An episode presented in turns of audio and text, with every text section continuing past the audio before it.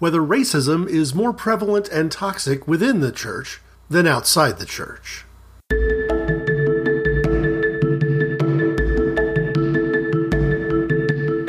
What you gonna do then? Well, that's what I've been sitting here contemplating. First, I'm gonna deliver this case to Marcellus. Then, basically, I'm just gonna walk the earth. What you mean walk the earth? You know, like Caine in Kung Fu. Walk from place to place, meet people, get in adventures. And how long do you intend to walk the earth? Till God puts me where he wants me to be. And what if you don't do that? If it takes forever, then I'll walk forever. Welcome to Walk the Earth. I'm Greg. Feels like a long time since there's been a Walk the Earth question shared here on the RSS feed via inappropriateconversations.org. This is the Walk the Earth podcast, and I haven't recorded since probably February of this year. I don't know whether uh, that period of time was officially pre coronavirus, in my understanding, based on when that recording session happened, but it was certainly before the isolation related to COVID 19 and everything else that's been going on, in many ways disturbingly, in our society in calendar year 2020. Today, I want to come back, though, with a question that is also relevant to some of the things which have made the year 2020 particularly challenging, and that's the question of race. I encountered an article that was published July 17th of this year by Robert P. Jones, CEO and founder of PRRI. PRRI is the Public Religion Research Institute, and they basically do uh, extensive, careful scientific surveys, and most of them related to religion writ large, but often is not. That includes Christianity, and sometimes it includes Christianity and politics. It's hard to look at survey information from a Christian perspective and uh, sensitivity to demographics and not hit politics. And when you do, some things become evident to you. And from an article that uh, Robert P. Jones published called Racism Among White Christians is Higher Than Among the Non Religious, and that's no coincidence. For most of American history, the light skinned Jesus conjured up by white congregations demanded the preservation of inequality as part of the divine order. I've done this before where I've brought in an a question to walk the earth, and spent a lot of time sharing at some length the position of the person I either wanted to disagree with or concur with, or spend some time walking alongside in a parallel way. This might be one of the latter examples because I grew up in what I uh, often call the heart of the heart of the country. And when you're the adjacent to the American South, you know, maybe not in it, but adjacent to it, uh, having spent time in states like uh, Arkansas, Oklahoma, Missouri, Kansas, Texas, places like that, you encounter a fair amount of racism if you're even paying the slightest bit of attention to what is happening around you. So, in many ways, some of the things that are being shared by uh, by Dr. Jones here are things which I can you know attest to from my own eyewitness experience. But first, let me let Jones share his perspective. And this is referring, of course, directly to the research that he and his organization do. Surveys conducted by PRRI in 2018 found that white Christians, including evangelical Protestants, mainline Protestants, and Catholics, are nearly twice as likely as religiously unaffiliated whites to say the killings of black men by police are isolated incidents rather than part of a pattern of how police treat African Americans. And white Christians are about 30 percentage points more likely to say that monuments to Confederate soldiers are symbols of Southern pride rather than symbols of racism. White Christians are also about 20 percentage points more likely to disagree with this statement. Generations of slavery and discrimination have created conditions that make it difficult for blacks to work their way out of the lower class. So, in the course of asking questions like this and getting survey answers back, uh, Jones says he, he thought that he had the ability to create a racism index, a measure consisting of 15 questions, including the three that I kind of just mentioned, designed to get beyond personal biases and include perceptions of structural injustice. I want to share those findings, but I also want to respond to the blowback against them. So, uh, the point that I think that um, Jones makes from studying the data and writing this article is that there's a legacy, an unholy union, if you will, that still lives in the DNA of white Christianity today, and not just among white evangelical Protestants in the South. Moreover, these statistical models refute the assertion that attending church makes white Christians less racist. There was an argument that maybe his survey results were getting the, the lapsed Catholics and not the real Catholics, just for one example. But he says this among white evangelicals, in fact, the opposite is true. The relationship between holding racist views and white Christian identity is actually stronger among more frequent church attenders than among less frequent church attenders. What exactly are we to do with that? Well, it may seem obvious to mainstream white Christians today that slavery, segregation, and overt declarations of white supremacy are antithetical to the teachings of Jesus. Such a conviction is, in fact, a recent development for most white American Christians and churches, both Protestant and Catholic. The unsettling truth is that for nearly all of American history, the light skinned Jesus conjured up by most white congregations was not merely indifferent to the status quo of racial inequality, he demanded its defense and preservation as part of the natural, divinely ordained order of things. I recently watched a movie on uh, Amazon Prime. It may also be available on YouTube. I'm not sure about that, but it's called White Savior. And for a relatively short film, a documentary that's barely more than an hour long, there's a ton of information packed in there. As I recall from watching it the second time to prepare for this recording, it has something like seven chapters. So you're dealing with segments which are five to ten minutes a piece, maybe closer to 10 on average. But in these segments, it creates the arguments of kind of how we got here, including things that had dawned on me that I never really knew. I have attended from time to time uh, African Methodist Episcopal Church services. Um, my typical uh, consumption of of religious material, uh, the amount of times in one week, for the sake of argument, that I hear something that might be called a religious talk or a message or a sermon, might potentially surprise a lot of people. See, I'm not one of those folks who believes that being unable to attend a church in person is some sort of religious persecution, or that, you know, sinister forces in the United States government are attacking my faith by suggesting that we might want to avoid gathering in large groups in order to keep everyone safe. I kind of have the opposite perspective because I consume things which, again, I think your average person would call either religious or perhaps a sermon via podcasts on a regular basis. And it was not that odd for me, who has, yeah, the kind of person who's gone online and and been part of a live broadcast, streaming broadcast, podcast event, and been in the chat room interacting with the people who had also come to be part of the show, so to speak. It wasn't that big of a jump to say, okay, well, now every week for as long as it takes, we're going to continue to get together as a congregation at the church that I've joined. And we're going to do this virtually. We're going to do it not unlike a live streaming podcast might be done. And, and to such a degree, in fact, that the interactions in the chat room feel different in terms of the substance of the conversation, but not in the form or the format. If I were to go online and, and capture and highlight the bits of scripture that were being emphasized in a sermon and paste those in so that people who maybe weren't catching the scripture references could see them in a chat room. I don't think that's terribly different from posting a meme or a song reference or a movie clip to make fun or participate jovially in an online conversation related to a comedy podcast, for example. Putting something into the chat room is, is a very similar vibe.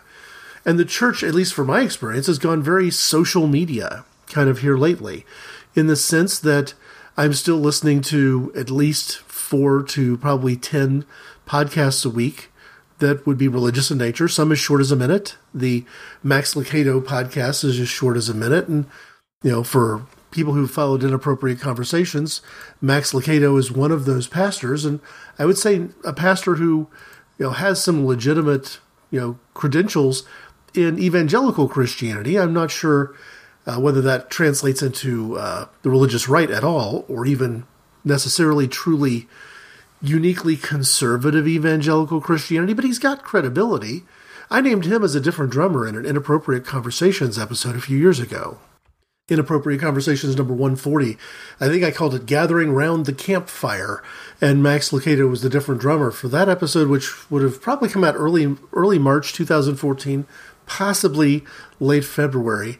I viewed it as sort of a two part series about uh, small group formation and things that you know kind of maybe don't work right now if uh, your religious outreach, if your ministry includes getting together with a group of 30 to 60 people and doing sort of retreats and you know that whole gathering around the campfire that whole notion of church camp well i'm without having kids that age anymore i'm not 100% sure but i'd be shocked if church camps happened this summer at all and i would certainly question the wisdom of anybody who tried to conduct a church camp as if nothing was different in this era of covid-19 so um, Max Lucado has one minute podcasts that he puts out Monday through Friday. So there's five, but maybe only five minutes worth, but it's it's still five podcasts.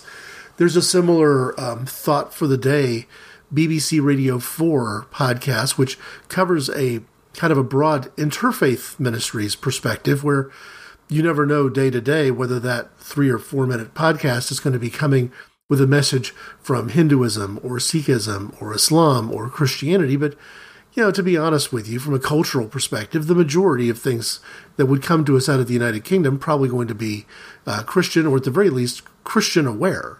I mean, England is one of those nations which has its own denomination. I mean, the Church of England, the original Episcopal Church, is very, very English. Let's just put it that way. In addition to consuming podcasts that way, and from time to time seeking out more uh, interview type shows where if, somebody like um, Sarah Bessey, another recent different drummer, is being interviewed on a podcast like the Relevant podcast, I'll be interested in those not on an every weekly basis just because I follow that podcast religiously, pun intended, because I don't, but more who the guest is. Whether it's somebody that I know and trust or somebody I want to learn more about to determine if I want to learn more from them, having evaluated them by learning about them first. So there's that podcast consumption. But you know, one of our family friends is uh, a pastor of an African Methodist Episcopal church uh, back in the state where we went to, to, college. And because of the time zone difference, it's not long after uh, the online church that, that my wife and I participate in is done that she is able to stream via her phone her friend's message.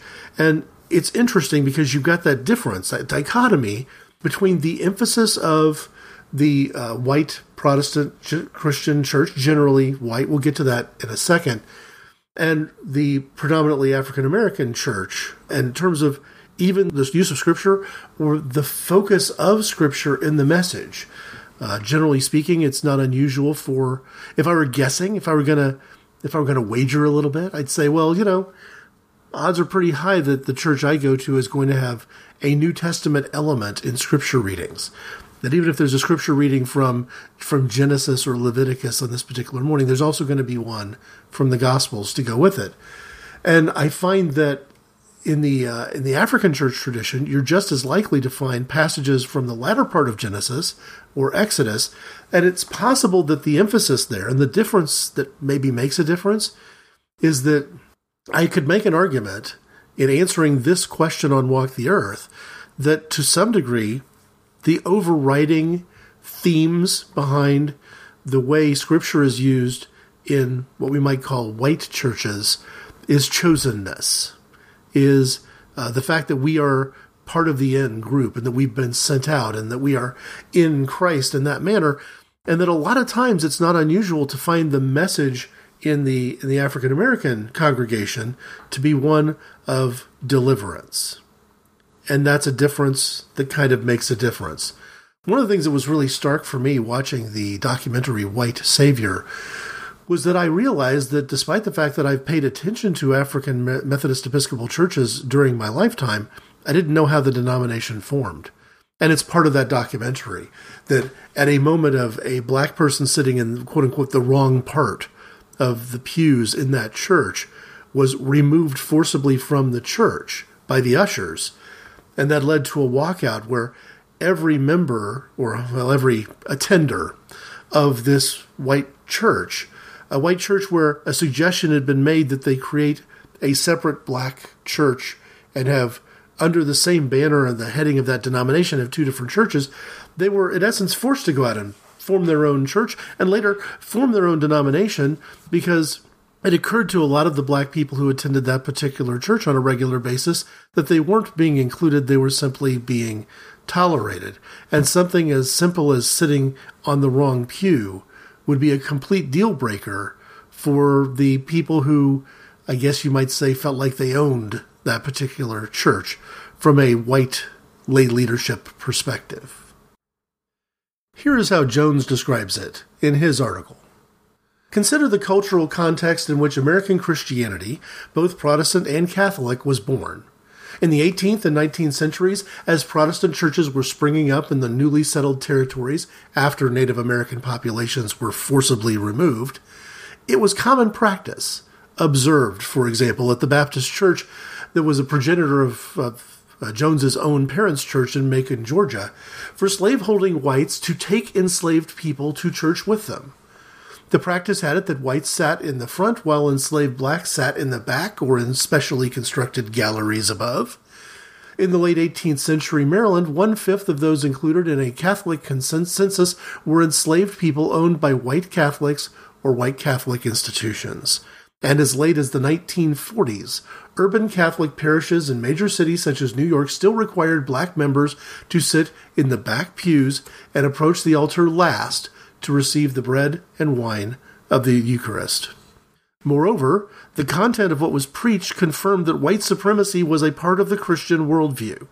Sermons, by necessity, tended to be light on the themes of freedom and liberation in Exodus, for example, and heavy on the mandates of obedience and being content in one's social station from the New Testament writings of Paul.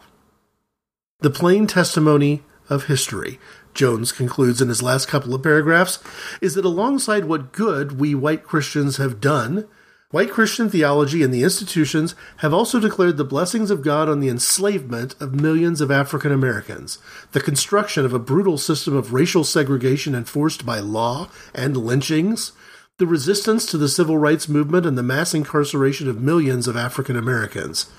When the patterns in the current public opinion data are seen in this light, they seem unsurprising and, indeed, inevitable.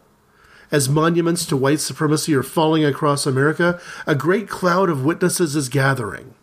Our fellow African American citizens, and indeed the entire country, are waiting to see whether we, white Christians, can finally find the humility and courage and love to face the truth about our long relationship with white supremacy and to dismantle the Christian worldview we built to justify it. Robert P. Jones, founder and CEO of PRRI and the author of the book White Too Long The Legacy of White Supremacy in American Christianity. I don't want to undersell, despite having quoted at some length, the service that the Public Religion Research Institute has performed simply by asking questions in a way that get people to honestly answer and tabulating that data in such a manner that it's statistically relevant to draw conclusions from it and to go back to looking kind of straight in the face our question today on Walk the Earth of whether racism is more prevalent and toxic within rather than outside the church. The argument from the data suggests that it is absolutely more prevalent within rather than outside the church, and I guess my question, or the place I'd like to emphasize, because I take the beginning of this as a given game, set, match, uh, Jones's argument prevails. But is it toxic? And to what degree can I say yes to both sides of this question that racism within the church is both more prevalent and more toxic than it is outside of the church? And I guess the argument from toxicity that I think I would make is one of honesty and transparency. There is something somewhat ironically comforting about someone who just flat out owns their racism. You know what you're looking at, you know what you're dealing with. And maybe it's more venomous, more poisonous, depending on which way you look at it, but it's not hidden or disguised. It's like those, you know, extremely colorful jungle frogs in some parts of, I believe, South America where the sheer look of that particular kind of frog makes you want to pick it up. but the kind of the iridescent colors, the almost fluorescent colors, um, kind of are a, a hint to those who have studied it that that frog is actually extremely dangerous. It is poisonous to touch. It's toxic. So I think in some ways it's less dangerous to be dealing with somebody who, as I've said it earlier, kind of owns their racism than it is to deal with these sort of hidden and convoluted and overwhelmingly rationalized and justified forms of exactly the same racism. I cannot justify the argument that even in 1940, but even for hundreds of years before that, that if you're welcoming somebody to be a participating member of your congregation, whatever we mean by member, in Christian fellowship, that they should have to be confined to the balcony or they'll be forcibly thrown out of the building if they sit somewhere other than the balcony based on nothing more than the color of their skin or their economic relationship to the society. And yet, that's the kind of toxicity that I'm talking about. There's something maybe even more dangerous about that same kind of toxic racial worldview that is wrapped up into a whitewashed Christ and disguised as God's will. I think almost any time I see somebody do something evil and blame God for it, I'm going to view that as far more toxic than, well, almost anything else. Because I come to the Walk the Earth podcast as somebody who is a Christian, has a Christian worldview, has a genuine love for the church, and has, I hope, as much as possible, an accurate understanding of who Jesus is. But if you see the average picture depicted of Christ, whether it be in cartoon caricature form or an extremely carefully made and expensively procured painting, anytime that picture removes the Middle Eastern skin tone from Jesus, uh, takes efforts to make him less less Jewish. Uh, in the in the movie White Savior, they refer to him as the Norwegian Jesus. Any effort to make Jesus more Scandinavian than Palestinian, well, that's a huge mistake. And it's an intentional choice. You can't depict Christ in a in a racially non-historical manner by accident. I suppose if you're carrying on a tradition that goes back for hundreds of years and you're just imitating the other pictures and paintings you've seen, you could make an argument that you're foolish and ignorant.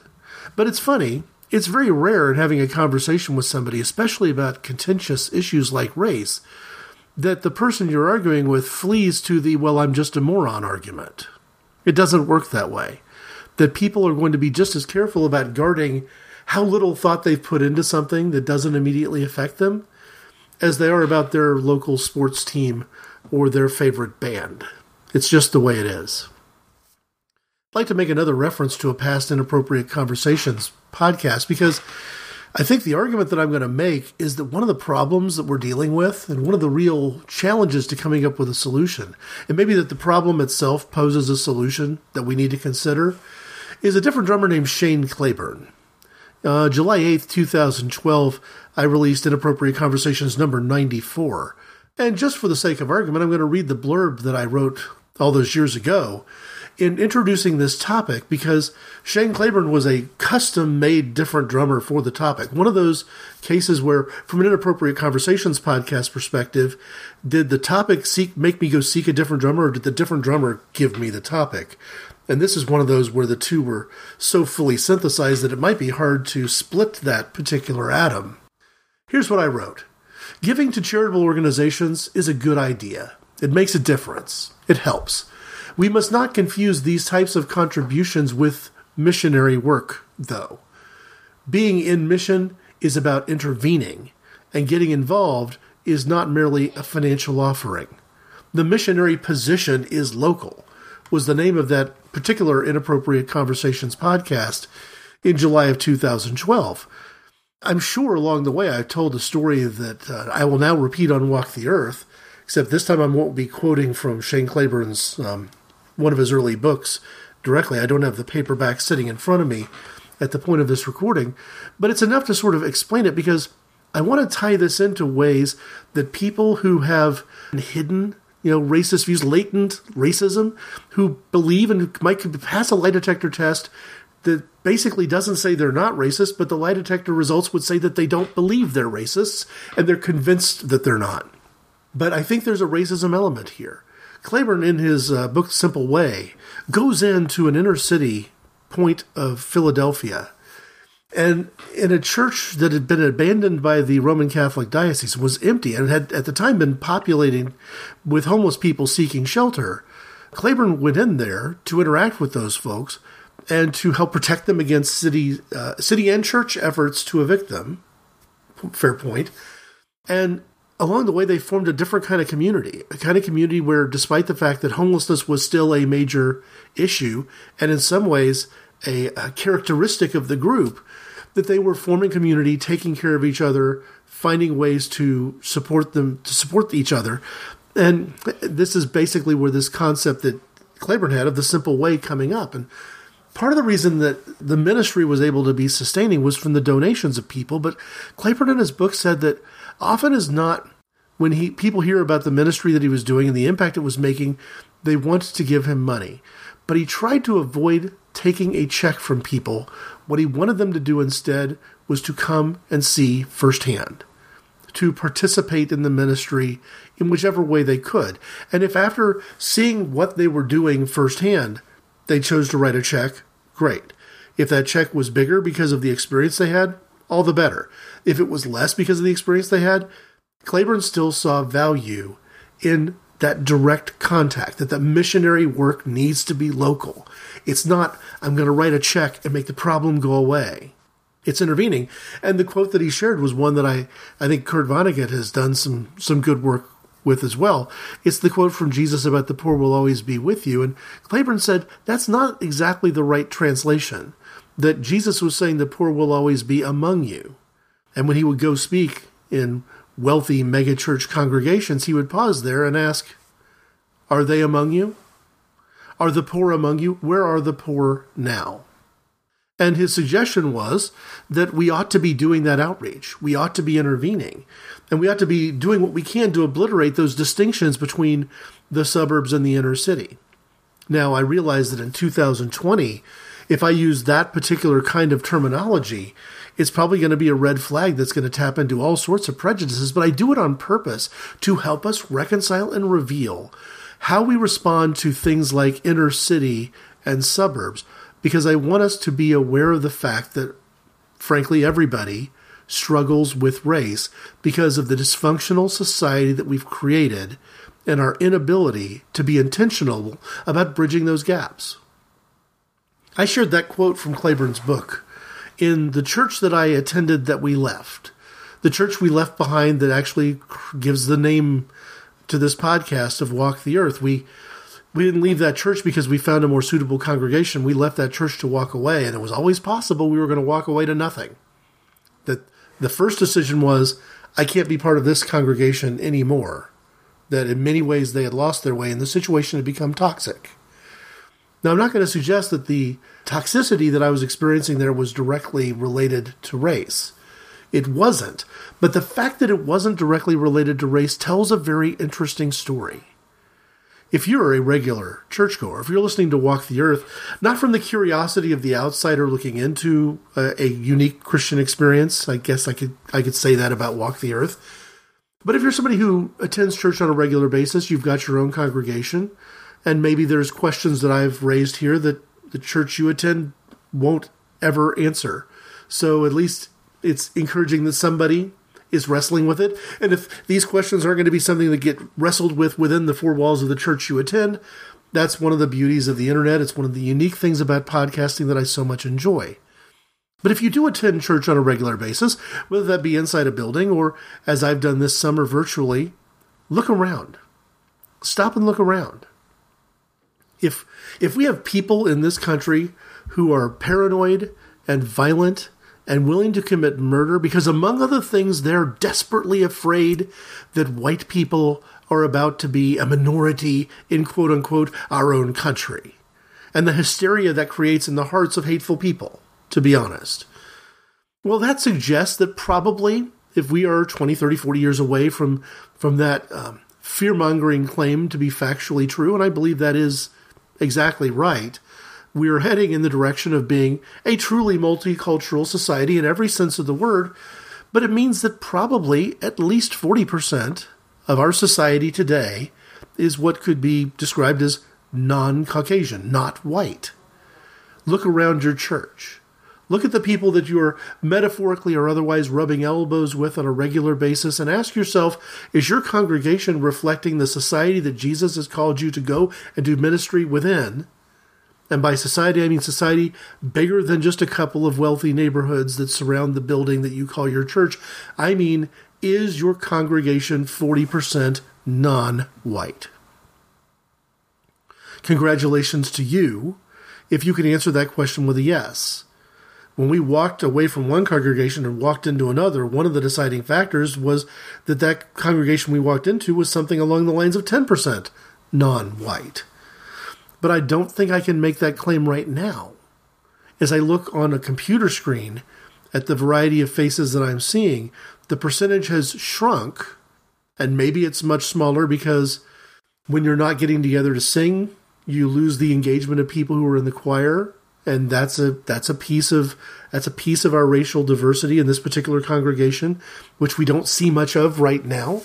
Because even if we were figuring out a way to have a socially distanced gathering gathering in person, that kind of singing is viewed as one of the more dangerous activities that you can do, and that even with a mask on, it's communication that poses a greater risk, perhaps, than merely talking would. So even in my own congregation, I've seen this number tilt in the opposite direction over time. And I'm guessing that that's true generally. Here's my concern. When I shared that maybe the most important thing wasn't necessarily as a church going out and doing outreach into the to wealthier neighborhoods that were within a very short driving distance of where that church was located, but that we should instead invest our time and energy working in mission, driving further away, going to places where the need was even greater due to economic disadvantage. And maybe that economic dis- disadvantage was disproportionately toward you know people of color. I think that's probably a factual statement that anybody would have just taken for granted. If I'd said that out loud, it wouldn't have gotten me an argument because, for one thing, it was probably something that could easily be proven to be true. The answer I got back, though, from the finance chairman was that he was not at all happy meaning he was really, really unhappy, but he was a Southern gentleman. And even though we don't, you know, my wife and I don't live in the South, um, this was somebody who was a transplant. Alabama, Mississippi, someplace like that. Very nice man, but a Southern gentleman, such that if he was uh, saying that he wasn't necessarily happy, that was the equivalent of him saying that he was absolutely livid. That I would suggest that instead of our church going where the money is, he was, after all, the finance chairman at the time, that we were going into a place where the money wasn't, that he saw it as a double negative. Instead of adding to the population of our church with people who could contribute financially to the ministry of the church, we were spending our time going to places, we were interacting with people who were likely to diminish the available capital and funds of the church because the church was going to inevitably be inspired to address their needs. When he heard Shane Claiborne's story, he heard people writing big checks to somebody who's outside the church, you know, living in an abandoned building, homeless in the inner city, and he wasn't sure that was the best use of our seed money. Now, I'm not accusing this person of being racist, but what I am saying is that whether he knew it or not, whether he could pass that lie detector test I mentioned earlier or not, race played a role. And racism, it's not like the church we attended over and above its you know white homogeny, didn't have issues where race was a factor. The last pastor at that church before we left, with who had frankly nothing to do with our decision to leave, pulled me aside once when I was working on the human relations department of the church. The staff parish relations committee is what you often hear it called in the Wesleyan tradition. And I was part of that. We were the HR group, uh, there to help staff when staff had trouble, uh, conduct performance reviews, decide what raises would be, all that sort of stuff, the HR stuff. And he pulled me aside and said that somebody in the church uh, had told him that while they appreciated that he was bringing people who weren't part of the congregation into the church to conduct weddings, and that he was even okay with this pastor conducting weddings on behalf of people who had reached out to him or people that he had run into in ministry and conducting weddings in other churches and in those other folks' churches. That this person wanted to make it really clear that they were not going to be all ha- at all happy if he conducted an interracial church wedding ceremony inside our building. I honestly don't know if this story is true because I think you've got to gauge an anonymous story in a very different way. It could be that a racist member of our congregation who was not overtly racist, therefore I had no idea who it was, had approached this new, relatively young pastor with this sort of insidious suggestion that this person was going to stop giving to the church or even stop attending the church if this pastor so much as even entertained the idea of conducting a wedding ceremony where a black man married a white woman or a black woman married a white man, that that was the deal breaker.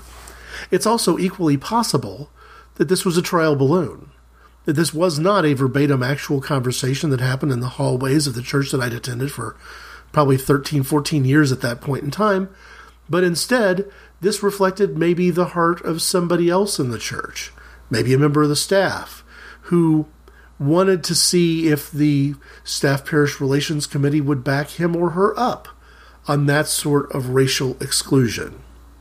That there'd been messages given from the pulpit, for example, about the kinds of people that could not just automatically get an agreement to be, you know, married in, you know, lawful matrimonial ceremonies by a Christian pastor if they were, you know, unmarried and living together or had had a child out of wedlock or what have you. And I just don't know, but in the back of my mind, you wonder was that list of people that should not be allowed to just automatically get married without a lot, a lot, a lot of counseling bigger than just people who had pers- committed what this pastor perceived as the sexual sins.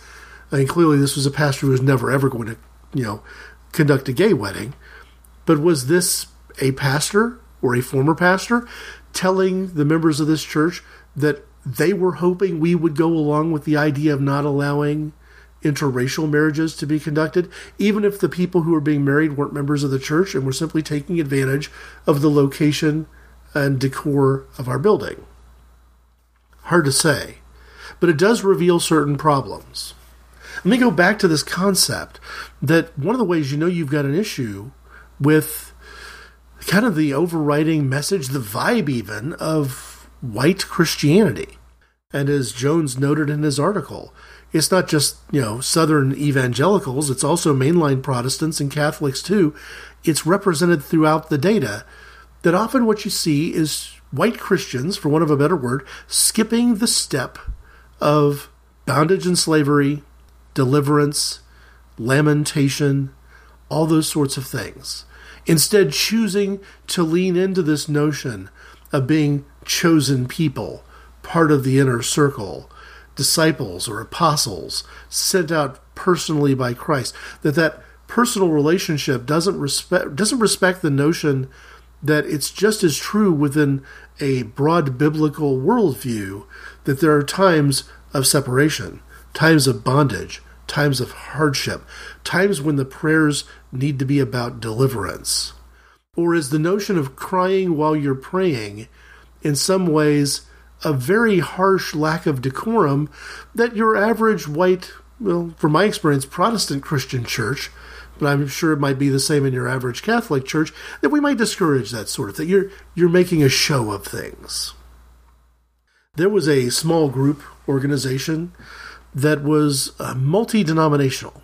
It was a parachurch organization, is how I, I like to describe it. Multiple different congregations coming together to do ministry, and some of it was outreach ministry inside prisons, where, of course, you're going to be interacting and doing ministry with lots of people who are people of color because one of the problems with systemic racism in our society is that we keep finding new and creative ways to lock non people non-white people up. If we can't bind them in slavery, we'll isolate them in a part of town and terrorize them with the Klan. If that doesn't work, then we will find reasons to arrest them and put them in prison. We, we keep locking people up. So if you do prison ministry, you know you're going to be going and doing outreach and interacting very directly with a lot of people of color the other side of that group was equipping church members. So, uh, kind of doing a short course in Christianity, for want of a better word, by doing a deep dive into the faith with people from a variety of congregations, sending them out to be more equipped to be a voice of leadership within those congregations. And these small group activities, because usually you had something like 30 or 40 team members participating with maybe 50, 60, 70 invited guests, that you're talking about roughly 100 people at a time, too large of a gathering to be sustainable right now, while the nation is trying and often is not failing to figure out how to combat an extremely contagious disease. But back when I was a part of some of those groups, it was a vibrant, meaningful organization, and it wasn't at all unusual to be engaging either in worship with somebody who was an invited guest or on a team side by side with somebody who was Native American and Christian, African American and Christian, so forth and so on. And from that, you would return to your congregation, and often with a little bit more enthusiasm, with a broader perspective, with just a more charismatic worldview, for one of a better way of putting it, than an otherwise uh, button up the top button, straighten up that tie mainline denomination would be willing to accept. When you think about going as a guest to an African American church, which you know, we did as part of the Walk the Earth process, we made sure that that was an included element.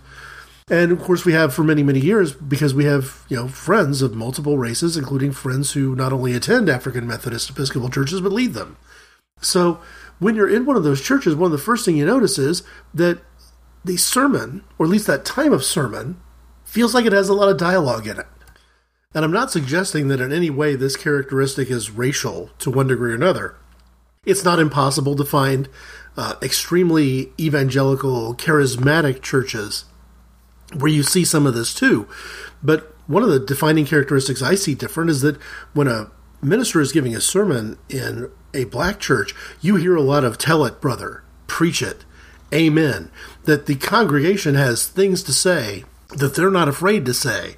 And I would bet you that in your average United Methodist church, you could get escorted out of the building by the usher if you did that too much, too many weeks in a row in the congregation, where there's sort of an unwritten expectation that you're going to be sitting quietly and taking it all in.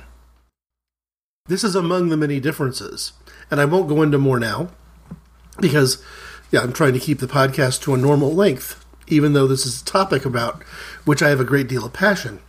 But if you were used to that kind of experience, if you were used to the entire body of Christ worshiping during a time of sermon or message, or for that matter, singing, and you were in as a visitor in what I might describe as one of these white Christian churches where that not only wasn't happening, but you clearly perceived that that kind of behavior wasn't welcome, well, then you can begin to get some insights into the persistent segregation in churches today. There can be a racism in the way Christianity operates in America that doesn't involve using racial slurs or putting a sign up telling people they're not welcome. You can tell people they're not welcome in a myriad of different ways. If and as you are led, Please join me in prayer. Lord, when we look around our churches, when we look in our society, we continue to see a lack of harmony. We continue to see that we are not reaching all the nations, and that outreach is far too often limited to people who look just like us and have followed a tradition or an experience similar to ours. Lord, when you said go and make disciples, Jesus, you meant go go to places where we otherwise might not be. And sometimes that means going and inviting people in, Lord, and sometimes it means going and accepting their hospitality. And Lord, it's too obvious to me, too often, that we are not able to fully extend appropriate hospitality or even have the right kind of understanding of how to graciously receive that hospitality because of segregation. So, Jesus, this is not a not a conversation or a podcast where I pretend to have answers. But Lord, I know that I have the ears to hear the answers that you would provide. Lord, give us wisdom, give us insight, give us revelation on how to create here on earth the kingdom of heaven you told us was already among us a kingdom of heaven where people from all backgrounds worship together in harmony. Because some folks have a voice that I simply can't provide and wouldn't want to imitate. And I also provide a tone that they also wouldn't want to imitate. And it's only when your entire choir gets together that will sound like what you meant by the kingdom of heaven. So, Lord, Jesus, in your holy name I pray, hasten that day, Lord. Please, hasten that day. Amen. What happened this morning, man, I agree, it was peculiar. But water into wine, I... All shapes and sizes, Vincent. You shouldn't talk to me that way, man. If my answers frighten you, Vincent, then you should cease asking scary questions.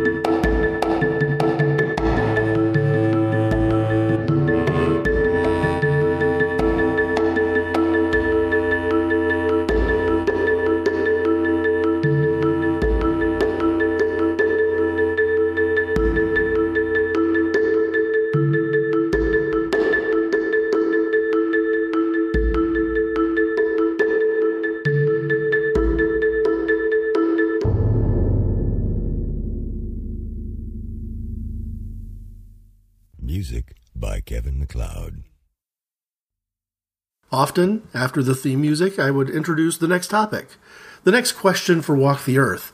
And I don't believe I have that next question in mind. It will come to me, perhaps even with the current events that brought this question. But I do know that I've been participating in summer preparations for the launch of an additional podcast. It's not my podcast personally, like the shows that appear at www.inappropriateconversations.org. No, this is a different website. It will be um, Harmony Springs Gives Voice. I'll have more detail about that as it gets closer to the launch, but the uh, Harmony Springs Church is anticipating this will happen in the month of September, probably with the release of three simultaneous podcasts, and the website will be harmonyspringsgivesvoice.com. Thanks for listening. This show is part of the Pride 48 network. Find more shows over at pride48.com.